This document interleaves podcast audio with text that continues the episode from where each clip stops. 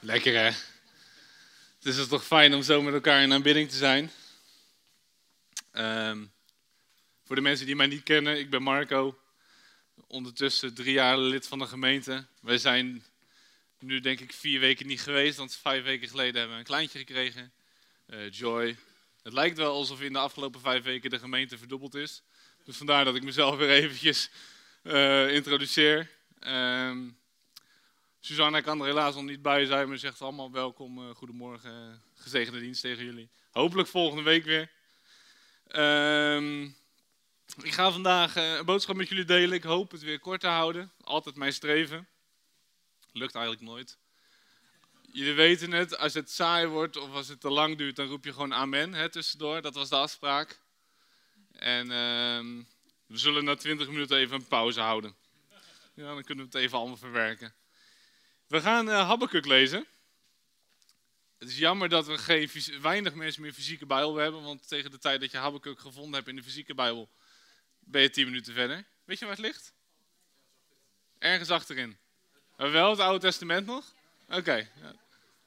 Kent er iemand een Bijbeltekst uit Habakkuk?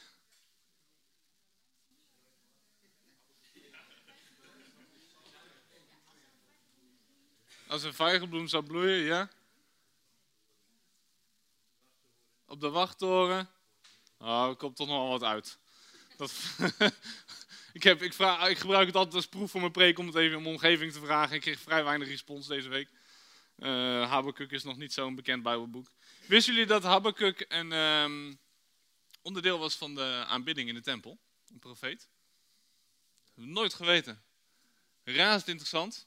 Uh, daar, met oog daarop wil ik eigenlijk ook Habakkuk gaan lezen. Ik doe gewoon even een aantal teksten uit Habakkuk plukken. Niet zo heel theologisch, dat weet ik. Maar voel je vrij vooral om het thuis even terug te lezen ook. Ik, dus we gaan in vogelvlucht Habakkuk door. Um, en dan, um, ik heb het ook niet doorgegeven aan de beamer. Dus lees het thuis gerust nog een keer heel Habakkuk door. Met pijn in mijn hart zeg ik, doe dat niet in de MBG, maar in een makkelijke vertaling. Ik ben een MBG 51 uh, fan, maar dat is in Habakkuk kwam ik er niet uit. Dus gewoon MBV of iets, uh, iets makkelijks, uh, het boek. Of een andere goede Engelse vertaling. Klaagzang van Habakkuk. In Habakkuk 1 vers 2 tot 4. Habakkuk ehm, speelt zich af 600 jaar voor Christus ongeveer. In een, laten we zeggen, overgangsperiode. Israël is op dat moment een klein, heel klein gebied nog eigenlijk Judea. En uh, ligt tussen allemaal wereldrijken in. En Habakkuk maakt zich eigenlijk heel erg zorgen om de staat van Judea. Het is afgevallen, het ligt helemaal in, in ja, uh, onrust. Hij ziet allemaal onrecht in de maatschappij. En dan begint Habakkuk eigenlijk te praten. Hoe lang nog, Heer, moet ik om hulp roepen en luistert u niet? Moet ik geweld schreeuwen en brengt u geen redding? Waarom toont u mij dit onheil en ziet u deze ellende aan? Ik zie slechts verwoesting en geweld, opkomende twist en groeiende tweedracht. Dit gaat dus over Judea. De wet wordt ondermijnd, het recht krijgt niet langer zijn loop. De wettelozen verdringen de rechtvaardigen. Het recht wordt verdraaid. En dan in uh, Habakkuk 5, 1 vers 5 gaat eigenlijk God reageren op Habakkuk. dus Habakkuk deelt zijn emotie. Komt God erop terug. Kijk naar de volken.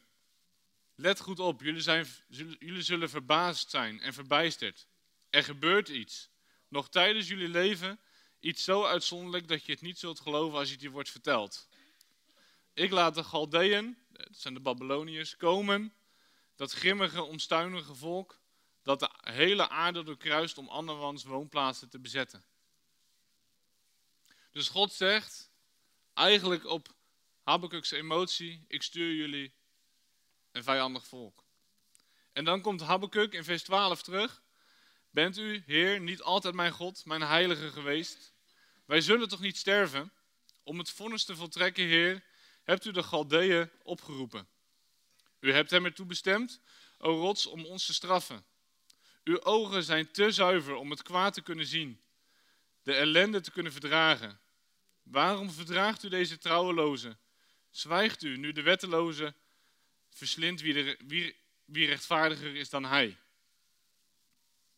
Ja, dus nog een keer. Bent u Heer niet altijd mijn God geweest? Wij zullen toch niet sterven? Om het vonnis te voltrekken hebt u de Galdeeën, de Babyloniërs, opgeroepen. U hebt hem ertoe bestemd om ons te straffen. Uw ogen zijn te zuiver om het kwaad te kunnen aanzien, de ellende te kunnen verdragen. Waarom dan verdraagt u deze trouweloze? Zwijgt u nu de wetteloze verslindt wie rechtvaardiger is dan hij? Wat ik zo inspirerend en bijzonder vind aan Habakkuk, is dat hij vanaf moment 1 zijn emoties hard naar God toe brengt. Ik heb vandaag de titel van mijn preek, was eerst gewoon titel, ik kwam er niet uit. Daarna heb ik hem toch maar aangepast. Een levensstijl van aanbidding is mijn titel van mijn preek. Past waanzinnig aan op de aanbidding, want Amos deed precies wat ik ga preken. Dus eigenlijk kun je beter naar Amos hebben geluisterd vanmorgen, dan was het al klaar. Een levensstijl van aanbidding staat erboven. Amos, um, Amos, hey Amos, Habakkuk begint met zijn emotie naar God. En dat was eigenlijk mijn eerste punt al voor vandaag. Durf je emotie met God te delen? Durf jij tegen God te zeggen wat er in je omgaat? Durf jij God een verwijt te maken? Durf jij tegen God te zeggen: Heer, ik ben het niet eens met uw oplossing? Dat is wat Habakkuk hier doet. Weet u het zeker, Heer? We gaan toch niet dood aan de straf die u op ons stuurt? In mijn leven heb ik genoeg meegemaakt. Maar ik weet nog een moment, zeven jaar geleden, dat Susanna en ik, dat, dat de, echt de grond onder onze voeten wegviel. En uh, er kwam zo'n woede en zo'n frustratie in ons richting God. Van de Heer, hoe kunt u het, hoe kunt u het ons aandoen? Hoe, waarom gaat u zo om met uw volk? Waarom, weet je wel, waarom is er zoveel pijn? Net toen, we bad, toen ik bad, dan zeggen voor gebroken harten, dat is echt wat ik ervoer in aanbidding, maar dat is ook echt wat ik heb ervaren in mijn eigen leven. Soms vertrouw je zo op God en komt het niet uit. Hoe kan dat nou? Maar ik, ik heb wel eens vaker gezegd, je kunt op twee manieren reageren op pijn en omstandigheden in je leven. Je kunt ermee weglopen en, uh, zoals uh, Waldo vorige week zei, drank, drugs, uh, seks, daarin je emoties kwijt. Of je kunt het naar God toe brengen. En dat is precies wat Habakkuk hier vandaag doet. Hij ziet wat er gebeurt. Hij draagt die pijn. Hij zegt, Heer, hier is het. Matthäus 5, vers 4, natuurlijk allemaal wel bekend. Zalig zij die treuren, want zij zullen vertroost zijn. Of vertroost worden. Durf je te treuren? Durf je te huilen bij God op schoot? Durf je gewoon ook te zeggen: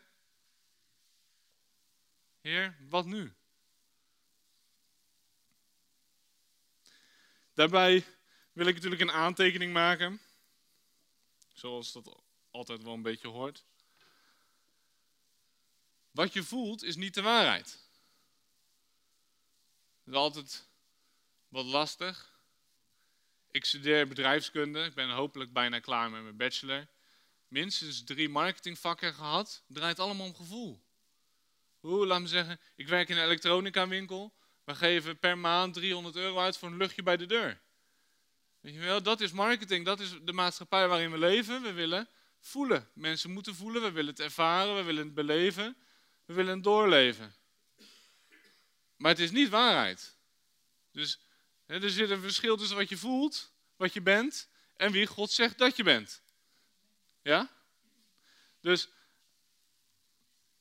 ik hoor heel vaak mensen zeggen: ik kan dit niet, of ik ben depressief, of ik ben ongelukkig, of uh, ik ben uh, autist, of uh, het wordt heel makkelijk, maar dat ben je allemaal niet.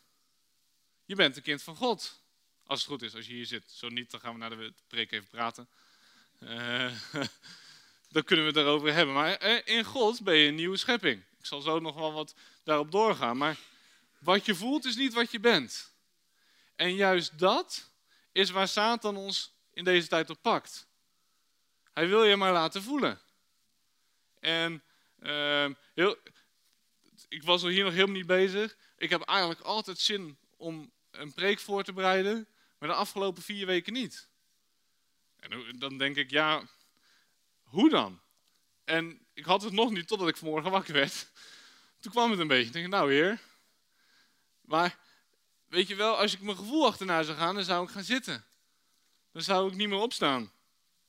En weet u dus dat emoties en gevoelens bijna allemaal afkomstig zijn van gedachten of ervaringen. Dus al, dat is gewoon, als je, als je het googelt, ga maar googlen, je allemaal telefoon bij de hand. Uh, psychologisch onderzoek wijst allemaal uit, al je emoties zitten gekoppeld aan gedachten. Wat denk je? Ik heb vorige keer een hele preek over gehouden over gedachtenvernieuwing. Uh, was een hele boodschap over bolwerk. En toen zat ik in de auto op de terugweg met mijn broertje. Die vroeg, wat is nou eigenlijk een bolwerk? dus mocht je nou de boodschap van mijn preek gemist hebben vorige keer, dan snap ik dat. Dat is, je was niet de enige. Uh, maar emoties zijn gevoelens. Maar gevoelens zitten gekoppeld aan gedachten. En wat je denkt is niet altijd waarheid. Denk je de waarheid? Nou ja. Um, oh ja, opvallend vond ik. Nieuwe Bijbelvertalingen. In de, in de zalig zijn die treuren, want zij zullen vertroost worden. Nieuwe Bijbelvertalingen zeggen: gelukkig zijn zij die treuren. Een beetje in de geest van deze tijd. Het draait om geluk. het draait niet om geluk, tenminste. Het draait om Jezus, het draait om God. Van alles waarover je waakt, waak vooral over je hart. Het is de bron van leven. En dan, het, trof me van de week opnieuw. Ik las Matthäus 13, een van de bekendste uh, gelijkenissen over de zaaier. een zaaier ging uit om de zaaien en een deel van het zaad viel op de weg.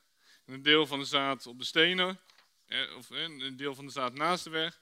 En een deel van het zaad tussen de dorens zaad op de weg.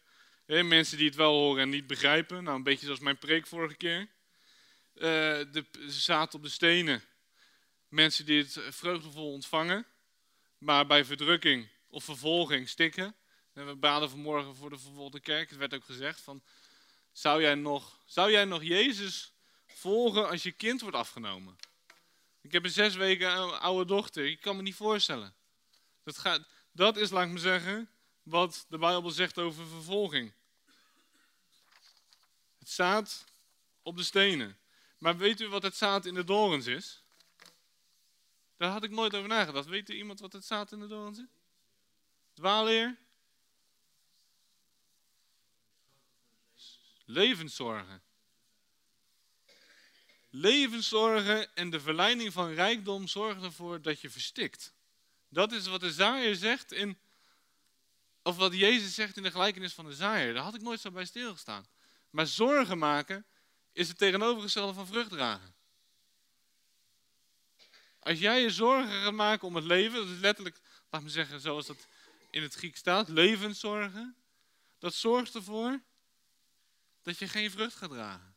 En natuurlijk eh, zeg ik niet alle emotie aan de kant. Ik, kom, ik heb op een bijbelschool gezeten acht jaar geleden en daar hadden we iemand als bijbelschoolleider die uit, ehm, hoe zeg ik dit eervol, die uit een andere omgeving kwam dan andere mensen, maar die echt, die echt heel radicaal voor God ging. Maar dat was ook echt een tijd van pijn is fijn, bloed is goed, uh, emotie heeft geen plaats. Dat is niet wat ik hier vanmorgen bedoel te zeggen. Emotie is nooit objectief, altijd legitiem.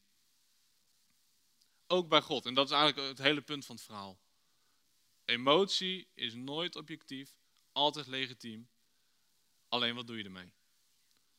Ja? Zorgen maken is goed, maar wat doe je ermee? Als je zorgen maakt en je gaat er niet mee naar God, dan ga je verstikken. En het is echt makkelijk om zorgen te maken. Over van alles nog, want je kinderen, je huis, je, je werk. Je kunt zelf wat dingen verzinnen. Zorgen maken is niet verkeerd, wat doe je ermee? En wat ik dan zo vet vind aan Habakkuk, laten we zeggen, die geeft een verwijt richting God. En dan in Habakkuk 2, vers 1, komt inderdaad de tekst. Ik ga op mijn wachtpost staan, of ik ga op mijn wachttoren staan, betrek mijn post op het bolwerk. Kijk uit naar wat de Heer mij zal zeggen. Wat hij mij antwoordt op mijn verwijt. Schrijf dit visioen op. Grif het duidelijk in platen, zodat het in een oogopslag te lezen is. Habakuk gooit zijn emotie naar God. Hij verwijt hem, Heer, dit wil ik niet. Weet u het zeker? Gaan we dan sterven? Maar is wel verwachtingsvol. Ga met je emotie naar God. Maar nog belangrijker, ga op zoek naar de waarheid over je emotie. Habakkuk krijgt dan een antwoord. Daar kom ik zo op. Maar als je met je emoties naar God gaat, zorg dat je de waarheid kent. Wie is God? Als je zegt, ik maak me zorgen, ik ben ongelukkig, ik ben ongeschikt, ik ben gebroken, ik ben vermoeid. Dat is allemaal legitiem. Allemaal zorgen, allerlei situaties in het leven die ons zo kunnen opeten, opvreten. Maar wat is de waarheid over die situaties? Wie is God? Wie is, laten we zeggen, de God die jij dient? Hoe ziet hij eruit?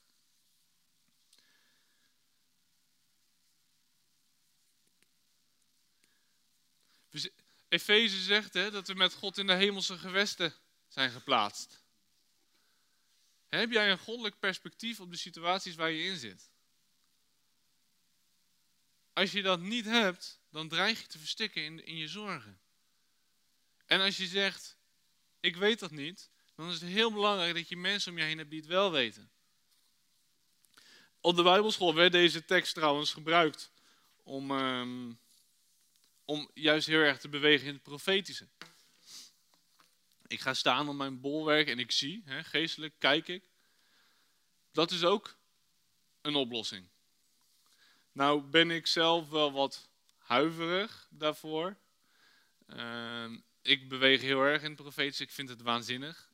Maar ik weet nog toen we hier naar de kerk kwamen, dat ik tegen God zei, Heer, ik wil niet profetisch in deze kerk aanwezig bezig gaan. Ik heb het later ingetrokken, maak je geen zorgen. Maar ik heb gezien hoeveel schade profetie of mensen met een profetische boodschap, hoeveel schade die aanrichten. En ik, heb, ik denk wel naast de grootste profeten ter wereld uh, gestaan. En ik heb ze dingen horen zeggen die totaal missloegen, de plank missloegen. Van nu gaat het gebeuren, nu komt er iets, nu. En laat ik het dan zo zeggen. Zorg altijd dat een boodschap die je krijgt op twee getuigen gebaseerd is. Op die van jezelf en liefst ook op die van een ander. Of op een Bijbeltekst van God, maar dan ook twee Bijbelteksten die in de Bijbel staan. Ik heb zoveel mensen beschadigd zien worden. Ik word oudste in de naam van God. Ik heb een roeping ervaren. Kerkscheuringen. Mensen die op basis van goddelijke openbaring met elkaar gingen trouwen. Uh, ja, je kunt het niet zo, ik, ja, jullie kunnen het waarschijnlijk wel zo gek bedenken. Uh, kunt, en nogmaals, niet het kind met het badwater weggooien. Ik hoop ook echt in het profetische ook weer in de gemeente wel weer terug te zien. Maar wees alsjeblieft voorzichtig. Ik heb opgeschreven pauze. Dus doen even pauze. Ik weet namelijk. Eventjes een hapje, hapje lucht. Eventjes kijken even naar je buurman. Zeg maar, emoties zijn goed als je ermee naar God gaat. Ja, emoties zijn goed, ja. Oké. Ook tijdens een potje padellen, Amos? Ja? Wij sporten elke, elke anderhalve week en dan hebben we ook emoties. Van een week had ik tijdens het padellen, dat is een soort uh, squash of tennis in een glazen kooi. Uh, voordat we gingen padellen stond het liedje aan uh, There is no disappointment in your eyes. Uh, bij mij op de radio. Toen ging, dat heb ik tijdens het padellen veel tegen mezelf gezongen. Heer, het gaat voor geen meter, maar er is, geen, er is nu geen ogen, geen teleurstelling. Ehm, het profetische. Het is nog onderdeel van de pauze hoor. Maak je geen zorgen. Je kan eventjes tegen je buurman zeggen. Een jaartje of vier, vijf geleden was ik aan het werk achter een lopende band. En dat zijn ideale omstandigheden om met God te praten, want je hoeft dan niet na te denken. En toen zag ik opeens een plaat van, van mijn toekomst. Met daarin mijn kinderen, mijn vrouw, mijn gezin. En ehm, mijn oudste kind was een dochter. Nou, je voelt hem al aankomen. eh, ik ging bij, dus gek, dat heb ik altijd in mijn hoofd gehouden. En wij wisten bij Freek, een jongen, wisten we het geslacht niet toen hij geboren werd, maar ik wist zeker dat het een meisje zou worden. dus het profetische, ik beweeg erin. Ik vind het waanzinnig. Maar als ik mijn babykamer roze had geverfd, was het niet goed gekomen. Tenminste, voor, nou ja. Hè? En bij, bij de tweede was het precies andersom. Joy, ik wist eigenlijk zeker dat hij jongen zou worden. Jongensnaam. En uh, ja, die was al klaar. Meisjesnaam hoeft eigenlijk niet. We wisten ook het geslacht niet. Dat is een meisje geworden. Het is misschien wel Gods humor. En misschien over een jaar of dertig sta ik hier weer een keer voor de gemeente. En dan leg ik het wel allemaal uit hoe het echt zat. Maar ga niet blind op openbaring. Ga niet blind op wat je zegt. Of wat je krijgt, dat, of wat je denkt dat God zegt. Uh, meestal denk ik ondertussen nu wel met, laat me zeggen, met alle gaven die God geeft, is het geschikter voor een ander dan voor jezelf. Dus bidden voor genezing werkt eigenlijk veel makkelijker bij een ander. Makkelijker Ehm, dan bij jezelf. Want zelf zit er zoveel emotie, zoveel uh, dingen erbij. Um, Ezekiel 14 zegt volgens mij, als je God iets vraagt met een afgod in je hart, dan zal het afgod antwoord geven. En als je God iets vraagt met een afgod in je hart, dan zal het afgod antwoord geven. Als jij, laten we zeggen, heel erg verliefd bent en aan God gaat vragen, is dit mijn partner? Zegt God altijd ja. Dat is echt waar. Ja, maar dat is, je kunt niet luisteren als je door zulke emoties heen gaat. Nou, ik denk dat wat duidelijk is. Ga in verwachting naar God toe. Ken de, ken de waarheid over je omstandigheden. Als een het dat verlangt naar water, zo verlangt mijn ziel naar u. Zorg in elke omstandigheid dat je naar God toe gaat en dat je vol verwachting naar God toe gaat. En ik, vorige week tijdens de aanbidding werd het ook werd het zo mooi gezegd. van, uh, er is pijn, er is lijden, maar durf God erin te zien. En soms kan dat vijf jaar nodig hebben. Nogmaals, ik zeg niet, uh, bloed is goed, pijn is fijn. Ik zeg, zorg dat er een punt komt in de emotie waarin je zit, in het hart waar je geraakt bent, in de plek waar je terecht bent gekomen, dat er een punt is dat je naar God toe gaat en zegt, Heer, hier is mijn pijn. Hier is mijn frustratie. Ik moet opschieten. Dan Habakkuk 3. Dan gaat Habakkuk gaat staan in de belofte van God. Ik heb uw aankondiging gehoord, Heer. Voor wat u gaat doen heb ik ontzag. Breng het in deze tijd tot stand. Maak het in deze tijd bekend. Maar toon uw mededogen als het tumult losbarst. Habakkuk kent de waarheid van God over zijn leven, of over Judea in dit geval, en gaat erin staan. En dit is misschien wel het moeilijkste onderdeel van een, levensstijl van aanbidding. Je krijgt de waarheid van God over je leven te horen. Je bent ziek en God zegt: Ik ben je geneesheer, maar je gaat erin staan. Ik heb opgeschreven: God is geen snoepautomaat. De God vaak die wij hier in het Westen dienen, is een God waarin we, als wij pijn hebben, een muntje in het automaat gooien en verwachten dat er een zakje chips uitkomt. De God die wij dienen is geen snoepautomaat. Als jij pijn hebt, God geneest, je krijgt die belofte, maar het kan wel soms 25 jaar duren voordat het gebeurt, of misschien helemaal niet. Een van de meest pijnlijke Bijbelteksten voor mij in het Nieuw Testament is Hebreeën 11. Hebreeën 11 heeft een waanzinnige waslijst vol met getuigenissen. Abraham, uh, nou, je kunt de hele lijst wel. En dan in vers 39 zegt hij, schrijven van Hebreeën. En dan komt er een soort ontsnappingsclausule voor God. Alle die door geloof een goed getuigenis van God hebben gekregen, hebben de vervulling niet gezien. Daar God met het oog op iets beters voorzien had, opdat zij zonder ons niet tot de volmaaktheid zouden komen. Dus een hele waslijst vol getuigenissen en dan opeens zegt de schrijver, en dan is er ook nog een hele groep, die had wel de belofte, maar heeft het niet gekregen.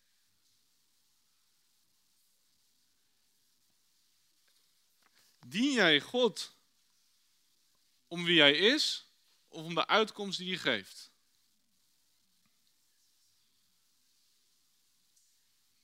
Dien jij God om wie hij is of om de uitkomst die hij geeft? Want als jij, laat me zeggen, God dient om de uitkomst die hij geeft, dan heb je dat snoepautomaat en als, wat gebeurt er dan als dat zakje chips klem zit? Nou, je kent al die YouTube-filmpjes wel met mensen die dat hele ding kapot slaan en doen. Als God een snoepautomaat is in je leven, dan word je boos als het zakje klem zit. Het kan zijn dat je een belofte krijgt of dat, er, dat Gods waarheid in je leven aanwezig is, maar dat niet gebeurt of nog niet gebeurt. Ik preek geen ongeloof. Maar wie is, wie is God voor jou?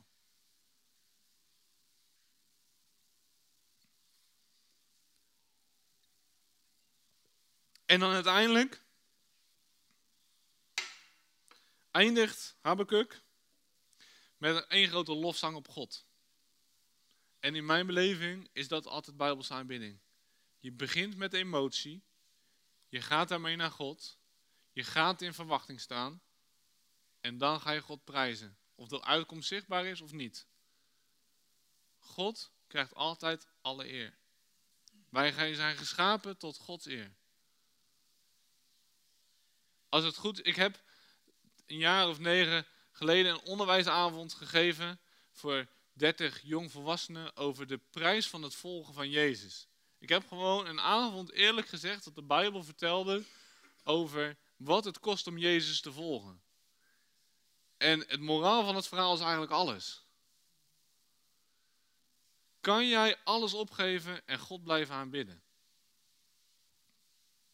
Waarom ben je christen geworden? Waarom heb jij je leven aan God gegeven? We hebben altijd vragen voor bij de koffie. Nou, dat is een leuke. Waarom heb jij je leven aan God gegeven? En mag dat alles zijn, ondanks de uitkomsten en de resultaten die je ziet?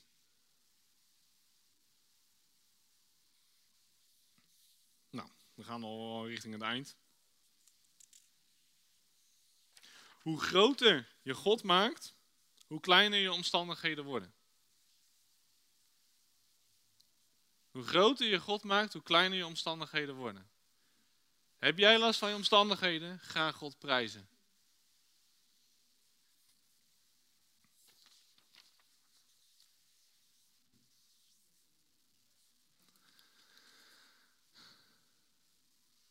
En dan uiteindelijk, ik ga gewoon afronden. Ik vind het eigenlijk wel goed zo. Nou, ik heb het meeste wel gezegd.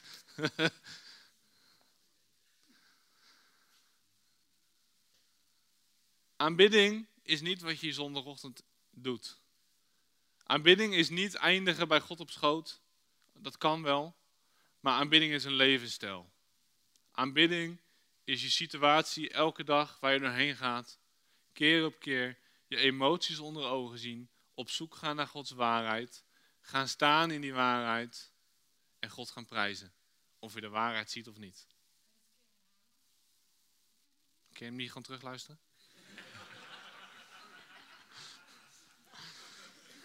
Hermien kan het wel hebben. Hè? Uh, wat zei ik dan? God, uh, een levensstijl van aanbidding is je emoties onder ogen zien, Gods waarheid daarover zien, daarin gaan staan en Hem gaan aanbidden, ongeacht het resultaat. Het resultaat. Oeh, ik heb een spelfout gemaakt. Ik zou een spelfout maken deze preek. Sommige mensen zijn heel gevoelig voor spelfouten. uh, dus die is ook uh, afgevinkt. Ja, aanbidding is je emoties ervaren, ze naar God toe brengen, in zijn waarheid gaan staan en hem prijzen, ongeacht het resultaat. Amen.